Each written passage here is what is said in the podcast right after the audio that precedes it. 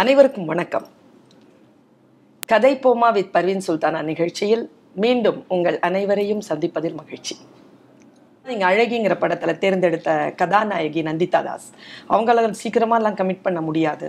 உங்கள் திரைப்படத்தில் அவங்க எப்படி அவ்வளோ சீக்கிரமாக வந்துட்டாங்க, தமிழ் உலகத்துக்கு அப்படி வந்துட்டு உங்கள் படத்தில் நடித்தாங்க, எப்படி உங்களுக்கு அந்த அது எனக்கே தெரியல. எப்படி சார் எந்த கேள்வி கேட்டாலும் தெரியல தெரியல சொல்லி இப்படி இல்லை இல்லை அப்படி இல்லை, அது எப்படி நிகழ்ந்துன்னு எனக்கு தெரியல. சரி, அந்த அம்மா வந்து ரொம்ப புத்திசாலி ரொம்ப புத்திசாலி அவங்க வந்து எனக்கு அதுதான் எங்கேயும் நம்ம போன்றவர்கள் இருக்காங்க அப்படிங்கிறது எனக்கு தெரிஞ்சது.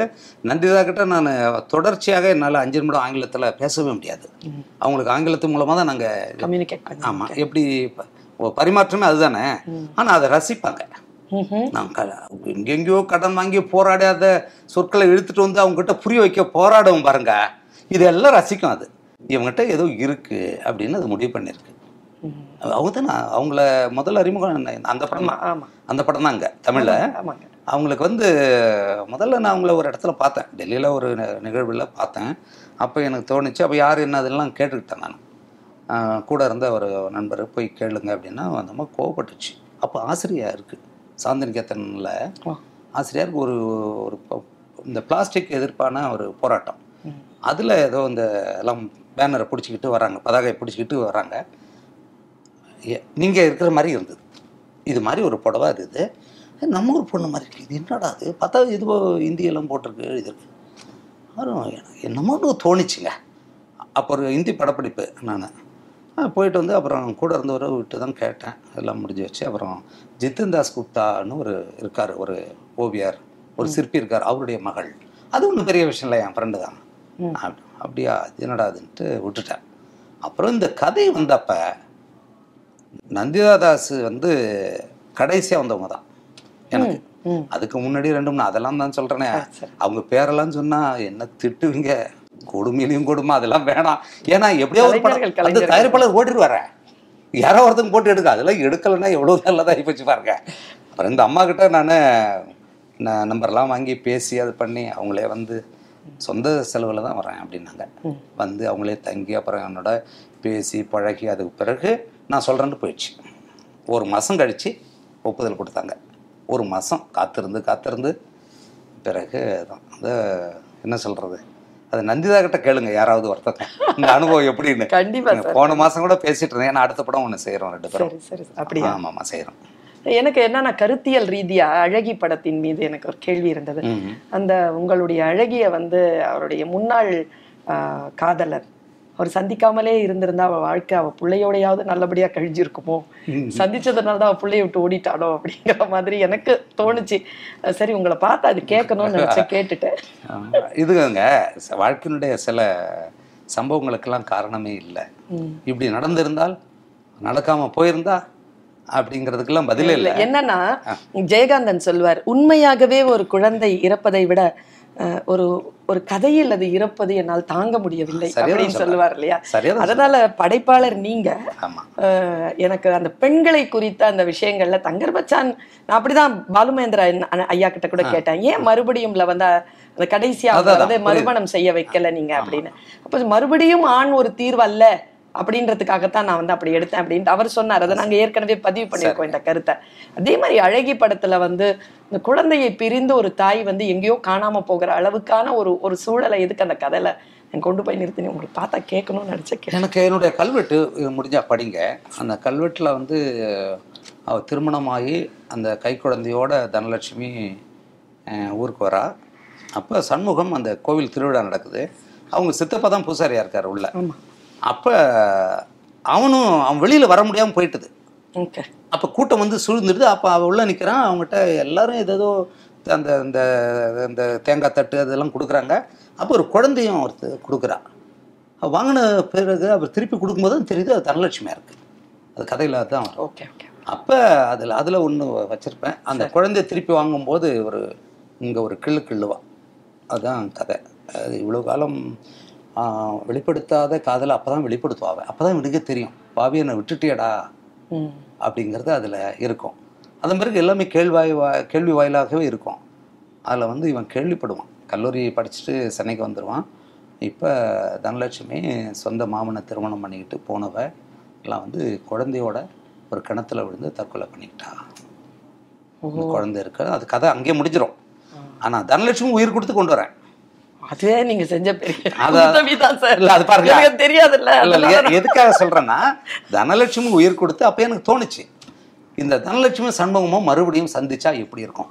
அவன் நகரத்துக்கு வந்துட்டான், எங்க நடு தெருவில் பார்த்துட்டு எப்படி விட்டுட்டு போவான். அப்போ அந்த அவளுக்கு ஒரு பாதுகாப்பு, குழந்தைக்கு ஒரு பாதுகாப்பு, அவனை படிக்க வைக்கணும். ஆனால் அந்த சமூக அமைப்பு தடுக்குது. அவங்க கண்ணியத்தோடு தான் இருக்காங்க. அந்த மனைவிக்கும் ஒரு அவள் நல்லவ தான், அந்த வளர்மை ரொம்ப நல்ல பண்ணால் தான் இருக்கா. ஆனால் அவளுக்குள்ள ஒரு ஒரு பாதுகாப்பு இன்மையோ அப்படிங்கிற ஒரு அச்சம் நிலவுது. இல்லைங்க இது வரைக்கும் சரியாக இருக்குங்க, எனக்கு என்னமோ அதெல்லாம் கேள்விப்பட்டு இது சண்முகத்தோட வாழ்க்கைக்கு நம்ம இடையூறாக இருக்கக்கூடாது. இங்கே இருந்தால் நம்ம பையன் படித்து வரக்கூடாது, நம்ம சோத்துக்கே வழி இல்லை, இடத்துக்கே வழி இல்லை, இவனை அழைச்சிட்டு போய் அவன் வாழ்க்கையும் கெட்டு போகணுன்னா விட்டுட்டு போய்ட்டான். அப்போதான் சார் உங்களுடைய எழுத்துக்கள், உங்களுடைய ஆக்கங்கள் எல்லாம் வந்து உங்களுடைய சுய அனுபவங்களும் உங்களுடைய கல்வி அறிவும் உங்களுக்கு கொடுத்துச்சின்னு சொல்கிறீங்க. இதில் ஒன்பது ரூபாய் நோட்டு அப்படிங்கிற அந்த ஆக்கம் அது ஏற்கனவே ஒரு பிரெஞ்சில் வந்த ஒரு நாவலினுடைய தழுவல் அப்படிங்கிறாங்களே, அதை பற்றி உங்கள் கருத்து? இந்த பிரெஞ்சு நாவலை நான் படித்ததில்லை, படிச்சதில்லை. அது அந்த காலகட்டத்தில் இருபத்தாலு வயசில் ஒன்றையும் நான் படித்ததில்லை. ஒன்று அது அப்படிப்பட்ட வாழ்க்கை இருக்குது, எங்கேயும் இருக்கும். ஏன்னா ஒரு விவசாயினுடைய வாழ்க்கை இருக்குல்ல, அது குறைஞ்ச அளவில் தான் வந்து பதிவு செய்யப்பட்டிருக்கு. ஒரு ஒரு விவசாயியோட வாழ்க்கை எத்தனை இலக்கியங்கள் வந்து ஒரு நாவலாக பதிவு செய்யப்பட்டிருக்கு சொல்லுங்கள் பார்ப்போம். நீங்கள் அரசு ஊழியர் அது இது நீங்கள் எதை பற்றி வேணாலும் எழுதுவானுங்க, விவசாயியோட வாழ்க்கையெல்லாம் நெருங்கி போய் எழுதுனதில்லை ஆளுங்க. இது ஒரு கூட்டு குடும்பம் எப்படி உடையுது, ஒரு தலைவர் எடுக்கிற தவறான முடிவு, அந்த குடும்ப தலைவர் எடுத்த தவறான முடிவெல்லாம் அந்த குடும்பமே காணாமல் போயிடுது. கடைசியாக அவர் மனைவியோட சாம்பலோட ஊருக்கு திரும்புகிறாரு அப்படிங்கிறது எங்களுடைய ஊரில் எனக்கு பங்காளி முறை, எங்கள் பெரியப்பா முறை. அப்போ நான் கொஞ்சம் வயசு ஒரு பதிமூணு பதினாலு, ஏன்னா பதினாலு வயசில் நான் சென்னைக்கு வந்துட்டேன். எங்களுடைய பக்கத்தோப்பு அவர் பேர் பே சொல்லணுமான்னு பார்க்குறேன் பேர், ஏன்னா வேணான்னு நினைக்கிறேன். அவங்களுடைய தலைமுறைகள்லாம் இருக்காங்க. அவர் ஏன்னா அவங்க பேர பிள்ளைகளுக்கே தெரியாது இந்த தகவல். அதான் இப்போ சரி சார் அவர் கோமணம் கட்டாமல் நிற்பாங்க, பசங்கள்லாம் சும்மா பிறந்த உடம்போட நிற்பானுங்க. அவர் பேரை சொல்லி வராறான்னா எந்த பக்கம் ஓடுவான்னு தெரியாது, எல்லாம் ஓடி போய் ஆளாளுக்கு எடுத்து புடவை கிழிச்சு கிழிச்சு கட்டிட்டு எல்லாம் வந்து நின்றோம். பயமுறுத்து அவர் வராரு சாப்பிடுன்னா சாப்பிட்டோம். அவர் பேரை சொன்னா இது அவர் கட்ட குரலில் வருவார். இது வந்து எங்களுக்கு பயமுறுத்தி பயமுறுத்தி இப்படி இருக்கும். அவர் மிக அன்பாக என்கிட்ட நடந்ததெல்லாம் அந்த மாம்பழம் கொடுக்கறது எல்லாமே, அதில் வர்றது எல்லாமே முழுது. நான் போய் அவர் தோட்டத்தில் திருட போய் எங்கள் பக்கத்து தோப்பு மாங்காய் திருட போய் என்ன பிடிச்சி அடிச்சு ஓ நீ பச்சாம வந்தானே போடா அப்படின்னு சொல்லி இதெல்லாம் பண்ணி பண்ணவர் ஒரு நாள் வீட்டை விட்டே காணாமல் போயிட்டார். மனைவியோட எங்கள் பெரியம்மாவோட போயிட்டார். அந்த குடும்பமே வேற மாதிரி ஆயிடுச்சு. நிறைய கதைகளை வச்சிருக்கீங்க சார். ஆ எனக்கு ஆ எதுக்காக நான் சொல்கிறேன்னா ஒரு குடும்ப தலைவன் ஒரு கோபத்தில் எடுக்கிற ஒரு முடிவு எப்படி அந்த குடும்பத்தையே தலைகீழாக மாற்றிடுதுங்கிறதா அந்த நாவல். சரி இதில் நான் அதை பார்த்து நான் இதை போய் எழுதணும். இப்போ நான் இந்த இந்த பேட்டியில் ஆரம்பத்துலேருந்து பார்க்குறேன் தங்கர் பச்சான் சார் வந்து நல்லா சிரிச்சுக்கிட்டு அமைதியாக நல்லா பேசிகிட்டு இருக்கிறார், கதைச்சிக்கிட்டு இருக்கிறாரு. சாதாரணமாகவே தங்கர் பச்சான் அப்படின்னு சொன்னால் ஏதாவது ஒரு விஷயத்த காரசாரமாக பேசுகிறவர், சத்தமாக ஒரு எதிர்க்கிறவர், ரௌத்ரமாக பேசுகிறவர் அப்படிங்கிற மாதிரி தான் கருத்தியல் ரீதியாக தான் நீங்கள் அறியப்பட்டிருக்கீங்க. இந்த மென்மையான துணி எப்போத்துலேருந்து வந்தது? நான் எப்பவும் அப்படி தாங்க இருக்கேன். இப்போ ஒன்று எதிர்க்கணும்னா நான் வேற மாதிரி ஆகிடுவேன். சரி முடிவோட எதிர்க்கக்கூடாதுங்கிறதுல எதிர்க்கணும்னா என்னுடைய காலமாகவே உங்களுடைய தொனியில் ஒரு மென்மை இருக்குது, அதற்கான அது ஒரு வேலை என்னோட வாழ்க்கையை பக்குவப்படுத்திருக்கு அப்படின்னு சொல்லலாம். இது யாரை கண்டு அச்சப்பட்டோ இல்லை நமக்கு அப்படிலாம் இல்லை, அடிப்படையிலேயே அது மனிதனுக்கு வரும்னு நினைக்கிறேன். அப்படிதான் நினைக்கிறேன். ஏன்னா யார் இப்படி சொன்னது?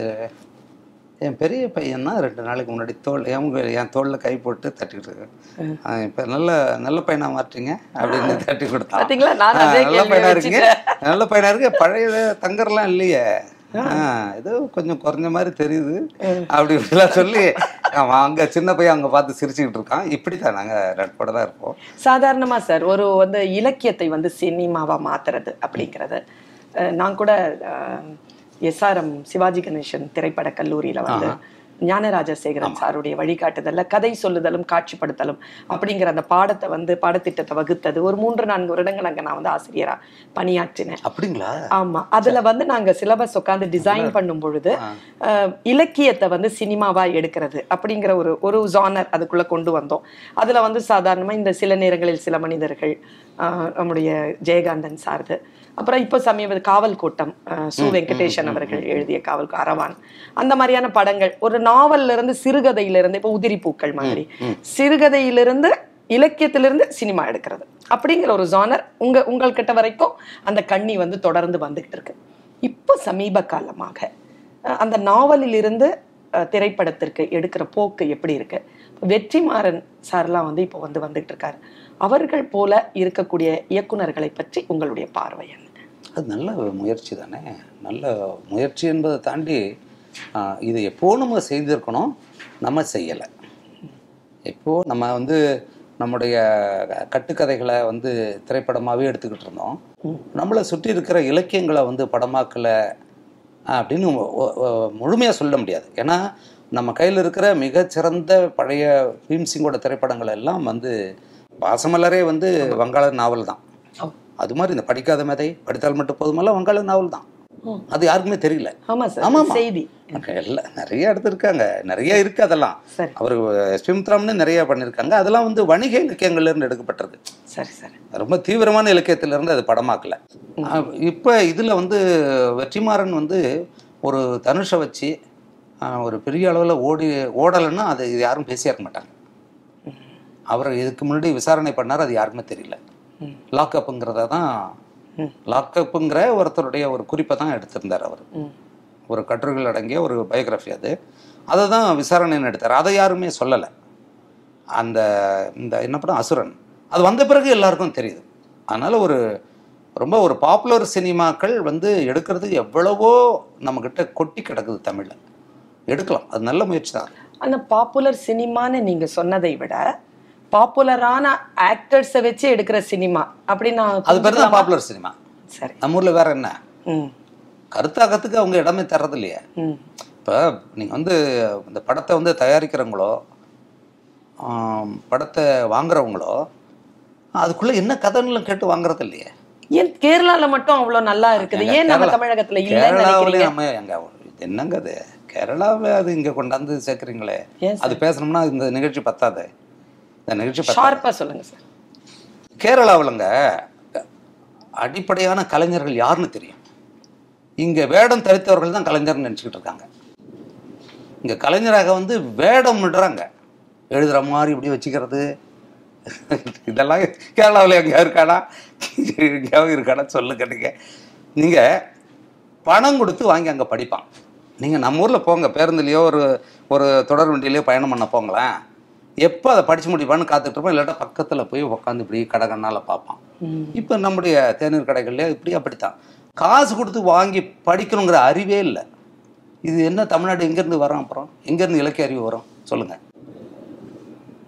இங்கே இந்த நூலக சந்தை போடுறாங்களே, அது கண்காட்சின்னு தானே இன்னும் வச்சுக்கிட்டு இருக்காங்க. புத்தக கண் கண்காட்சினா கண்ணுக்கு காட்சி தருதில்லை, அதை புத்தக சந்தைன்னு மாற்றுக்குன்னு நானும் சொல்லிகிட்டே இருக்கேன். உண்டா? எதுக்காக அதை சொல்கிறேன், இப்படி தாங்க இருக்குது பார்வையை. அதில் நீங்கள் பார்த்தீங்கன்னா தீவிர இலக்கியம் பார்த்தீங்கன்னா ஒரு மூணு விழுக்காடு புத்தகங்கள் தான் விற்கும். மீதி எல்லாம் இந்த ஜோசியன்னு சொல்கிறது, இந்த வாஸ்து, சமையல், கமையல், இதை தான். இதுக்கு தான் அங்கே இருக்கிற கடைகளில் ஒரு ஒரு அறநூறு கடைகள் அதான் இருக்கும். நீங்கள் பார்த்தீங்கன்னா அந்த அளவில் தான் நம்ம இருக்கோம். இதே ஒரு ஒரு புத்தக சந்தை கேரளாவில் நடக்கிறத போய் பாருங்க, அங்கே எப்படி இருக்குன்னு பாருங்க. எப்படி இருக்கு சார்? நான் ஒரு தடவை பார்த்துட்டு தான் நான் சொல்கிறேன். அங்கே ஒரு ஓவியர்கள், ஒரு எழுத்தாளன், ஒரு சிற்பி, ஒரு இசைக்கலைஞன், ஒரு சிந்தனையாளர், இவங்களை தான் சமூகத்தில் முதல் மதிப்பீடாக வச்சுருக்கலாம். அவங்க மதிப்பீடாக முன்மாதிரியாக எடுத்துக்கிறாங்க வாழறதுக்கு. நீங்கள் இங்கே யார் தெரியும்? யாரையாவது கூப்பிட்டு இருக்க, இப்போ நம்ம அமைச்சர்கள் இருக்காங்க, இல்லை ஒரு நடிகர் இருக்காங்க, எம்எல்ஏ இருக்காங்க இருக்காங்க ஒரு அஞ்சு எழுத்தாளன் பேர் சொல்லுப்பா, அஞ்சு கவிஞன் பேர் சொல்லு, ஒரே ஒரு சிற்பி பேரை சொல்லு, ரெண்டு ஓவியன், யாருக்காவது தெரியுமா? இங்கே படிப்புங்கிறதே வந்துங்க வயிற்று பழைப்புக்கானதுன்னு மாற்றி வச்சுட்டாங்க. ரொம்ப படித்தவன் எனக்கு ஒரு தம்பி வந்து என் சொந்தக்கார பையன், ரொம்ப மன வருத்தமாக இருக்குது அதை சொல்கிறது. என்னோடய கைபேசியில் காட்டுறேன். அவன் இப்போ ஒரு ஒரு லட்சத்தி நாற்பதாயிரம் ரூபா சம்பாதிக்கிறானா. அவன் வந்து பார்த்துட்டு போனான், எனக்கு பேரானவன், என்னை தாத்தன் தான் அவன் கூப்பிடணும் பேரன் முறையில். அவன் என்னன்னா நேற்று எனக்கு ஒரு செய்தி அனுப்புகிறான், இங்கே பாருங்கள் இது வந்து யாரோ எழுதுனது இல்லை, இன்னைக்கு இருக்கிற இளைய தலைமுறை அப்படி தான் இருக்குது, இதுக்கிட்ட போய் நான் என்ன பேசுறது, ஒய்பிடி அது என்னன்னு புரிஞ்சுப்பீங்க, ஒய்பிடி ஒய்பிடி இருக்கீங்களுக்கு என்னமோ எழுதியிருக்கான், மூணு நாள் எழுத்து போட்டிருக்கான், எப்படி இருக்கீங்க ஹாய் அப்படின்னு போடுறான். எனக்கு நான் தாத்தா முறேன் தாத்தா, அவனுக்கு என்ன என்னன்னு சொல்லி அதில் எழுதுறதுன்னு தெரியல, எப்படி இருக்குங்கன்னு இப்படி எழுதுறான். இவங்க படிச்சுட்டு போனவன் தான் இது, இவனுங்கள்ட்ட போய் இலக்கியத்தை பேசிக்கிட்டு இருந்தா நான் என்னத்தை செய்வேன். இவனுங்க இல்லைங்க, எந்த தமிழனுக்குமே எங்க யாருக்காங்க நீங்கள் எழுதுறீங்க, முதல்ல எதுக்கு எழுதணும், முதல்ல நான் இதை இதை வந்துங்க நாற்பது ஆண்டுகளாக பேசுகிறேங்க, பழைய தங்கர் பார்க்கக்கூடாதுன்னு உட்காந்துட்டு இருக்கேன் நான், நாற்பது ஆண்டுகளாக பேசிக்கிட்டு இருக்கோம் தொடர்ந்து. நான் உங்கள் இடத்துலையும் நான் கவனிக்கிறேன், நீங்கள் ஒரு பேராசிரியர், எல்லாத்துலேயும் கவனிக்கிறேன். நம்ம என்ன நினச்சிருக்கோன்னா ஆங்கிலத்தை தவிர்த்தாலே நம்ம தமிழ் பேசுகிறோம்னு நினச்சிக்கிட்டு இருக்கோம். ஆங்கிலத்துக்கு விட அதிகமாக தமிழை சிதைச்சி அழித்தது சமஸ்கிருதம் தான். இப்போ நீங்கள் வார்த்தைன்னு தான் சொல்கிறீங்க, சமீபம் தான் சொல்கிறீங்க, எனக்கு வரவே வராது, சொல்லுன்னு சொல்ல முடியல, அண்மையில் அப்படின்னு நம்ம மாற்றிக்கணும். அதாவது நம்ம கண்டதையும் எடுத்து சாப்பிட்றது இல்லையே, நம்ம இப்போ தேர்ந்தெடுத்தானே அது மாதிரி. ஆனால் பேசுறது மட்டும் எதை வேணாலும் பேசிடுறோம். இன்னொன்றுங்க, நமக்கு எது வந்து தமிழ் எது தமிழ் இல்லைன்றது சொல்லித்தரத்துக்கு இங்கே எதுவுமே இல்லை, அதுக்கு ஒரு அகர முதல் இங்கே கிடையாது. ஆனால் மக்களுக்கு விருப்பம் இருக்குது, ஐயோ இது தமிழ் இல்லை தான், ஆனால் இதுக்கு இது இணையான சொல் வேறு என்ன இல்லை, இந்த பண்ணி பண்ணி பண்ணி பண்ணி பண்ணி போட்டு எங்க ஐம்பது சொல் நூறு சொல்லுக்கு மேலே ஒருத்தன் வாழ்நாளில் தமிழே பேசுறது இல்லை. நீ தலைமுறை எத்தனை லட்சம் சொற்கள், எங்க தமிழ் வாழ வாழும் தமிழ் வாழ வாழுன்னு எழுதி வச்சா வாழுமா, தமிழ் எப்படி வாழும், எதுக்கு இவனுங்களுக்கெல்லாம் எழுதணும், தமிழ் எழுதி அவன் படிக்க போகிறான். நீங்கள் சொல்லுங்க எதுக்கு எழுதணும், யாருக்கு எழுதணும் சொல்லுங்க. எங்க தொடர்ந்து ரெண்டு தமிழர்கள் சந்திச்சுக்கிட்டா ஒரு நிமிடம் கூட அவனால் தமிழை பேச முடியல. இந்த நிமிடங்கிறதே நிமியம், அது எல்லாமே நம்மளோட வாழ்க்கையோட நின்றுச்சு. விஷயம் விஷயம் விஷயங்க விஷயம் தமிழாது, அதுக்கு என்னன்னே தெரியல. நான் ஒரு ஒரு இருபது பிள்ளைங்க இருந்தானுங்க, ஈஸின்னா என்னடான்னு எவனுக்கும் ஈஸிக்கு என்ன தமிழ்னா ஈஸின்னா ஈஸி தான் சார், ஈஸி தான்ங்கிறான். அங்கே ஒரு ஆசிரியர் இருந்தார், அவருக்கும் அது தெரிலங்க.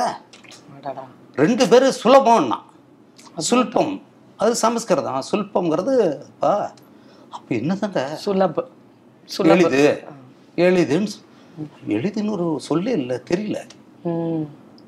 ஏன்னா நம்ம இதைத்தான் நான் சொல்லிக்கிட்டே இருக்கேன், யாரும் கேட்கல, தமிழ் வளர்ச்சித்துறைன்னு வச்சுட்டு எதை வளர்த்துக்கிட்டு உட்காந்துட்டு இருக்காங்க. இதுக்கு ஒரு அகர முதலி போடுங்கய்யா.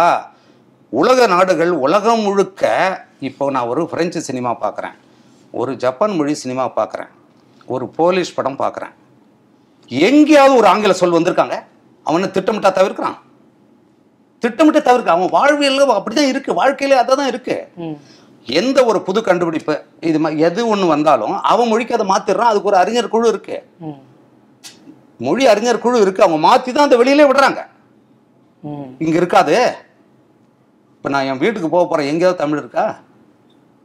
எங்க தமிழ நாக்குல தமிழ் இருக்கா? முதல்ல தமிழை எழுதுறானா எவனாவது? ரெண்டு வரையும் எழுதுறானா?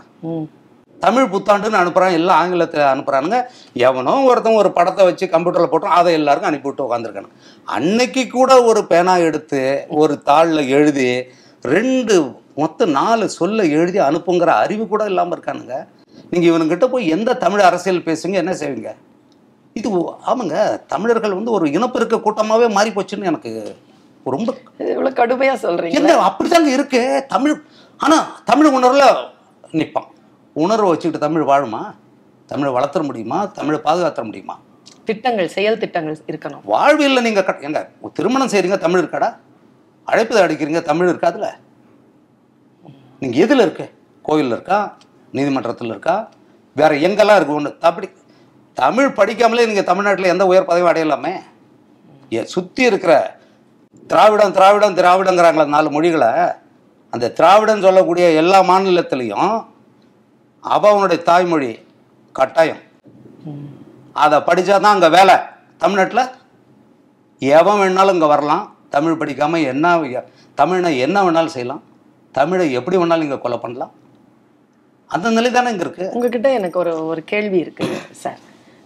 நீங்கள் வந்து ஒரு கிராமத்திலிருந்து மெதுவாக வளர்ந்து அப்படியே வந்து வளர்ந்து ஒரு பட்டப்படிப்பு செய் படித்து ஒரு நூல் எழுதி அதற்கு பிறகு ஒளிப்பதிவாளராகி அதுக்கப்புறம் ஒரு இயக்குனராகி இப்படியே போயிட்டு கொஞ்சம் அரசியல் சிந்தனைகளோட அரசியல் களமாடக்கூடிய ஒரு காட்சியும் சமூகம் வந்து தங்கர் பச்சானை பார்த்துச்சு. இப்போது என்னுடைய கேள்வி வந்து, நீங்கள் வந்து ஐயா டாக்டர் ராமதாஸ் அவர்களுக்கு வந்து ரொம்ப நெருக்கமாக இருந்தீங்க, எல்லாருமே எதிர்பார்த்துட்டே இருந்தோம், திடீர்னு ஒரு விலகல், என்ன காரணம்? நான் எப்போவுமே நெருக்கமாக இல்லையே. சரி, அது உங்களுக்கு அப்படி அப்படி ஒரு பார்வையை தோன்றிருக்கு.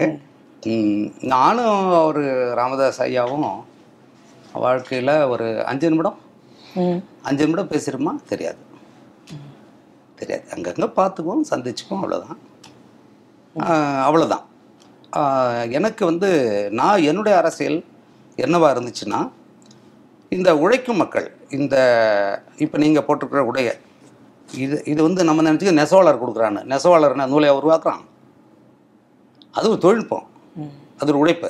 அதுக்கு முன்னாடி இந்த பருத்தியை விளைய வச்சு கொடுக்குறது யார்? எல்லாமே விவசாயி தான். நீங்கள் உண்ணக்கூடிய உணவு, இந்த இந்த இப்போ போக போகிறோம் நடந்து நீங்கள் போகக்கூடிய சாலை போட்டு கொடுக்குறான், நம்முடைய குப்பைகளை எல்லாம் யார்? அந்த உழைக்கும் மக்கள் தான். நமக்கு இருக்கிறதுக்கு வீடு கட்டி கொடுக்குறான். இந்த மக்களெல்லாம் யார்? இந்த விளிம்புநிலை மக்கள் தான். அதனால தான் திருமாவளவன், ராமதாஸ் ஐயா இவங்க ரெண்டு பேரும் இணைஞ்சிட்டாலே இந்த மக்களுக்கு ஒரு விடுதலை கிடைக்கும் அப்படிங்கிற அரசியல் தான் நான் நினச்சது. ஆனால் ஏற்கனவே அதிகாரத்தை கைப்பற்றினவங்க ரெண்டு பேரும் இணைஞ்சால் மற்றவு தமிழ்நாட்டில் வேலையே இல்லைங்கிற ஒரு அச்சத்தில் அவங்கள வந்து கூறு போட்டு பிரித்தாங்க. இன்னும் அது நடக்கும். ஆனால் அது ஒரு காலம் வந்ததுன்னா தமிழ் அரசியல் மாறியே போயிடும், அது வர விட மாட்டாங்க. புரியுதுங்களா? இதனை தவிர எனக்கும் அவர் ராமதாஸுக்கும் பெரிய விலகலும் கிடையாது, எப்பவும் நாங்கள் இணைஞ்சதும் கிடையாது. விலகல் எனக்கு அவர் மேலே கோபம் இருக்குது. ஏன்னா அவர் நிறையா இதை நம்பிலாம் நிறையா வேலைகள் பண்ணியிருக்காரு, அது எல்லாம் வீணாக போச்சே அப்படிங்கிறது. அவருக்கும் என்ன பிடிக்கிறது இல்லை, இப்போ இவருக்கும் பிடிக்கிறது இல்லை. இது எனக்கு தேவையாது. ஜெய் பீம் படம் பாருங்கடான்னா நான் எழுதிட்டேன், என்ன கொண்டே விட்டானுங்க. எனக்கு அதுக்குள்ளே இருக்கிற இந்த நுட்பம் நான் கவனிக்கலாங்க. அது அது தவறுங்கிறது அது வேறு, அந்த இது வேறு, அதுக்குள்ளே நம்ம போகல.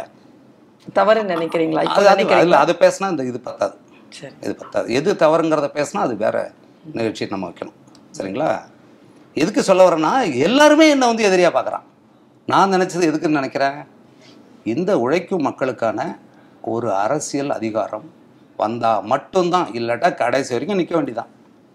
சரி, நான் இப்படி கேட்குறேன், இப்போ எல்லாத்துக்கும் வந்து காரணம், இப்போ நீங்கள் வந்து தமிழ் இல்லையான்னு கேட்குறீங்க, இளைஞர்கள் வந்து தவறாக அந்த மொழியை பயன்படுத்துகிறாங்க, இல்லை சரியாக பயன்படுத்த மாட்டேங்கிறாங்க, அல்லது சினிமா வந்து இப்படி இருக்கு, எல்லாத்துக்கும் இதில் எல்லாத்துக்கும் காரணம் சினிமான்னு கொண்டு வந்து நிறுத்துறாங்க. இப்போ சாதாரணமாக பார்த்தா இன்றைக்கி இருக்கிற சினிமா சரியில்லை அப்படிங்கிறாங்க, சினிமா இப்படிலாம் காட்டுது, சினிமாவில் இப்படிலாம் சொல்கிறாங்க, சினிமாவில் என்ன வார்த்தை வருதோ அதை வந்து மக்கள் வந்து அப்படியே ஒரு போக்காக எடுத்துக்கிறாங்க. உண்மையிலே எல்லா சிதைவுகளுக்கும் சினிமா தான் காரணமா? இதில் ஏதாவது உண்மை இருக்கா?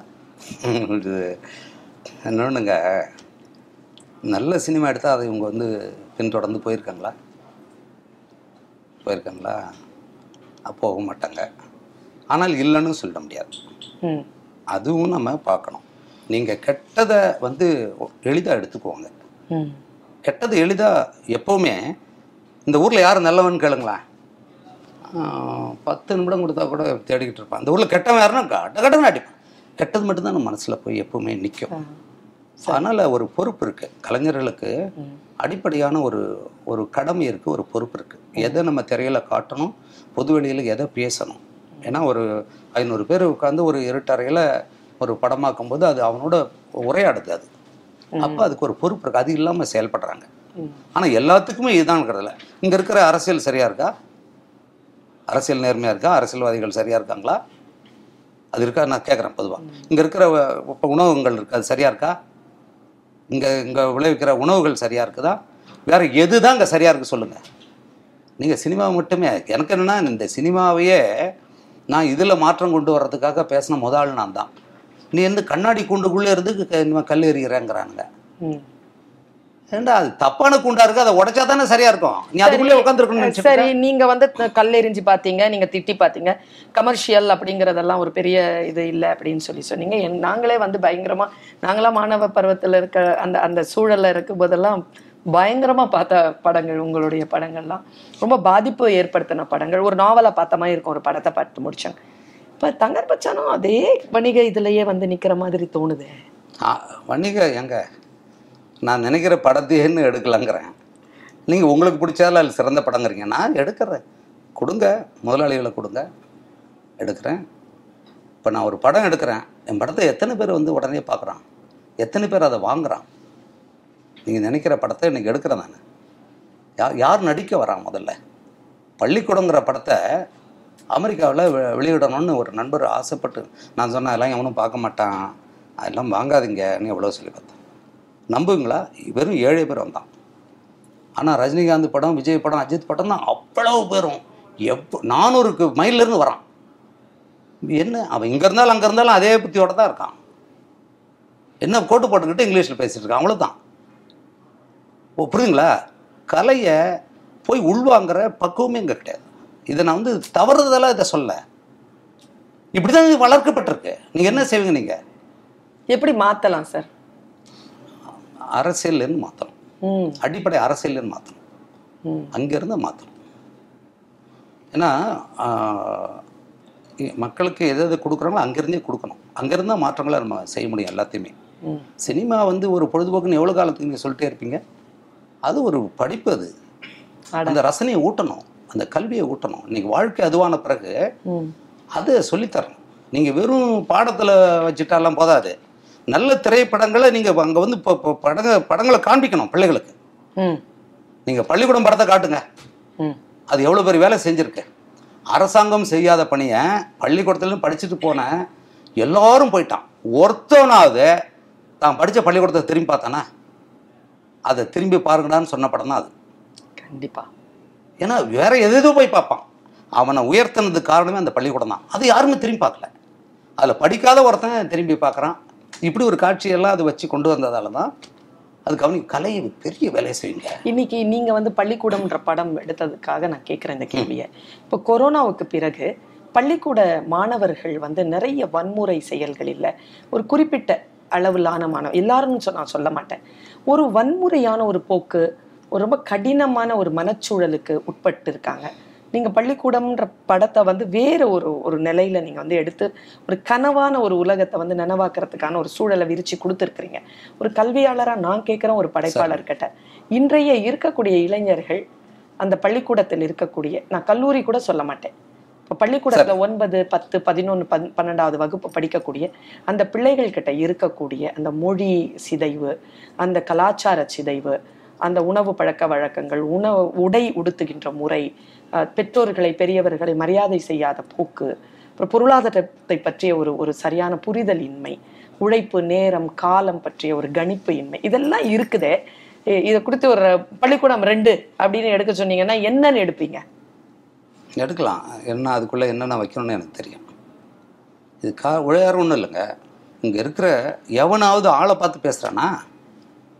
நடந்து ஒழுங்காக பாதை பார்த்து நடந்து போகிறானா? எல்லாம் ஏதோ அப்படியே ஐயோ எங்கே என் ஃபோன் இப்படிதான் தேடுறான், இல்லை பதறி போய்ட்றான், இன்னும் இதயத்தையே பிடிங்கிட்ட மாதிரி. கைபேசியை பிடிங்கிட்டா எவனாவது வாழ தெரியுமா? எல்லாம் நின்றுட்டு இருப்பான். இன்றைக்கு இருக்கிற தலைமுறைகள்கிட்ட எல்லாருக்கும் சேர்த்து கைபேசி பயன்படுத்தக்கூடாதுன்னு ரெண்டு ஆண்டுகள் சொல்லுங்கள். கொரோனாவே எல்லாம் சொல்லிக்கிட்டு இருக்கீங்கல்ல, அதன் பிறகு இந்த சமுதாயம் என்னவா மாறுதுன்னு நான் சொல்கிறேன். அதன் பிறகு தான் அவன் கொஞ்சமாவது தன்னளவில் சிந்திக்க தொடங்குவான், தேடி போவான், உறவுகளோட உரையாடுவான், சிக்கல்கள் பற்றி அலசுவான். என்னென்னா இன்றைக்கி வளர்க்குற பிள்ளைகள் மேலே குளறுபடி இல்லை. இன்றைக்கி வளர்க்குற பிள்ளைகள் வந்து பெற்றோர்கள் வளர்க்குற பிள்ளைகள் இல்லை, இணையம்தான் வளர்க்குது, இந்த இன்டர்நெட்டு தான் வளர்க்குது. அவன் நினச்சிக்கிறான் இதுதான் உலகம்னு நினச்சிக்கிட்டு இருக்கான். அதுக்குள்ளே போட்டி போடுறானுங்க, சண்டை போடுறானுங்க, அந்த விளையாட்டு இந்த விளையாட்டு, அவனை கொல்லணுங்கிறான். இது அதுலேருந்து தான் இதை சொல்லிக் கொடுக்குது, வேற என்ன சொல்லித்தருது? அதுதான் சொல்லிக் கொடுத்து அவன் மனிதர்களோடைய உரையாடல் எங்க பக்கத்தில் இருக்கிற அப்பா அம்மா அண்ணன் தங்கச்சிகளோடய பேசுறது இல்லையே. இப்போ நீங்கள் என்ன நினைக்கிறீங்க, இது வந்து பள்ளிக்கூடத்து பிள்ளைகளுக்கு தான் அந்த சிக்கல் இருக்குன்றீங்க. எல்லாருக்கும் வந்து இவன் தானே கல்லூரிக்கு போக போகிறான், இவன் தான் நாளைக்கு எம்எல்ஏ ஆக போகிறான், எம்பி ஆக போகிறான், இவன் தான் முதலமைச்சர் வரைக்கும் ஆக போகிறான். நீங்கள் நினச்சிட்டுருங்க இது வந்து வேறு ஏதோ ஒன்று நினச்சிக்கிட்டுருங்க.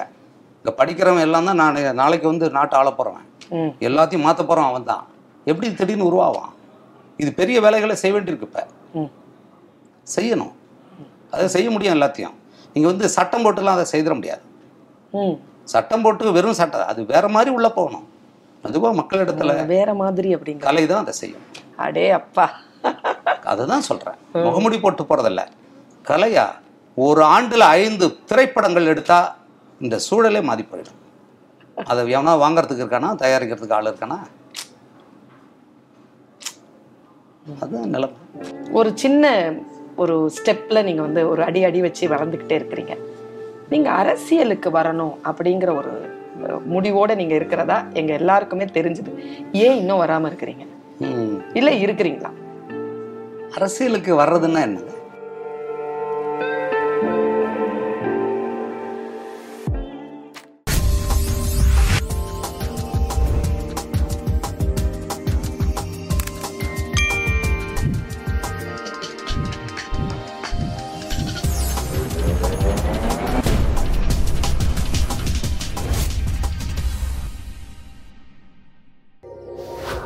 Thank you.